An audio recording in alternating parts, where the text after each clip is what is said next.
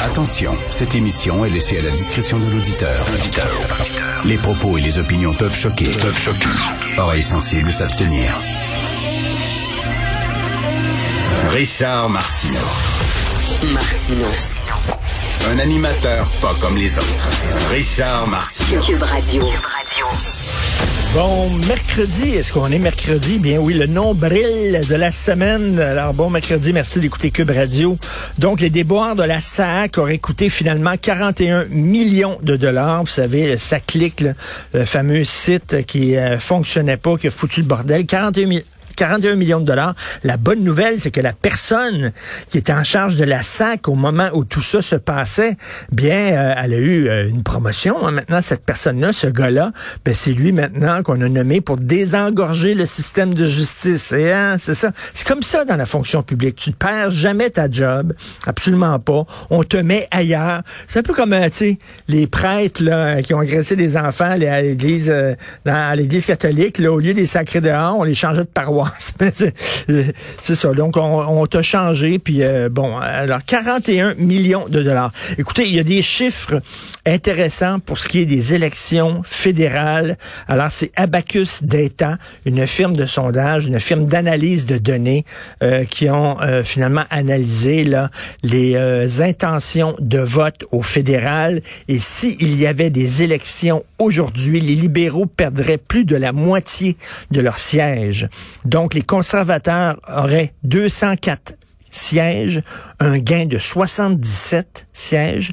Les libéraux tomberaient à 69 sièges, donc une chute de 87 sièges. C'est plus qu'une chute. C'est une débâcle totale. Et euh, le, le Bloc québécois passerait de 32 sièges à 43 sièges pour le Bloc. Donc, un, très grand gain. ça va pas du tout pour Justin Trudeau. Puis je pense que les gens en ont, euh, en sont revenus de sa vision du Canada. Euh, vous savez, la Banque du Canada, les grandes banques, euh, il y a plein de gens qui disaient ça n'a pas de maudit bon sens. ces nouvelles cibles en immigration, c'est complètement délirant. Euh, ça a été très critiqué.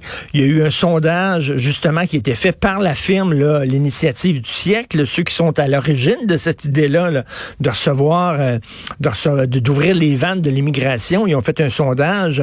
Euh, la grande majorité des Canadiens sont contre ça, en disant, ben, il y a déjà une crise du logement, on va les loger où, entre autres, ces gens-là? Et il a dit, Trudeau, il a dit, on continue malgré tout avec nos cibles, 500 000 nouveaux immigrants par année. on continue, aucun problème. Donc, il se fout de la population.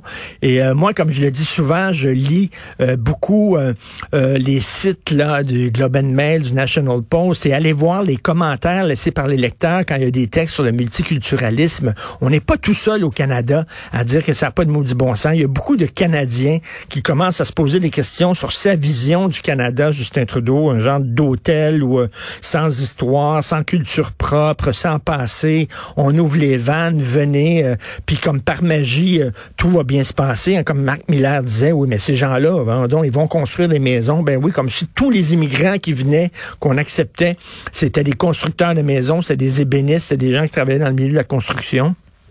Les gens se disent, les gens en ont soupé, euh, la magie de Justin Trudeau, elle est terminée. Est-ce qu'il va s'accrocher au pouvoir? Euh, est-ce qu'il va quand même euh, essayer de gagner les prochaines élections? je pense qu'il va avoir énormément de pression au sein de son parti pour qu'il parte, pour qu'il quitte. Il va être remplacé par qui? Je ne sais pas. Lisez Emmanuel Latraverse aujourd'hui qui pose la question, Justin Trudeau aura-t-il le courage de perdre? Est-ce qu'il veut vraiment mener son parti à sa perte en disant après moi le déluge, où il va faire preuve un peu euh, de, de tiens, d'humilité et il va dire ben il est temps que je parte pour le bien de mon parti. On verra au cours des prochains mois.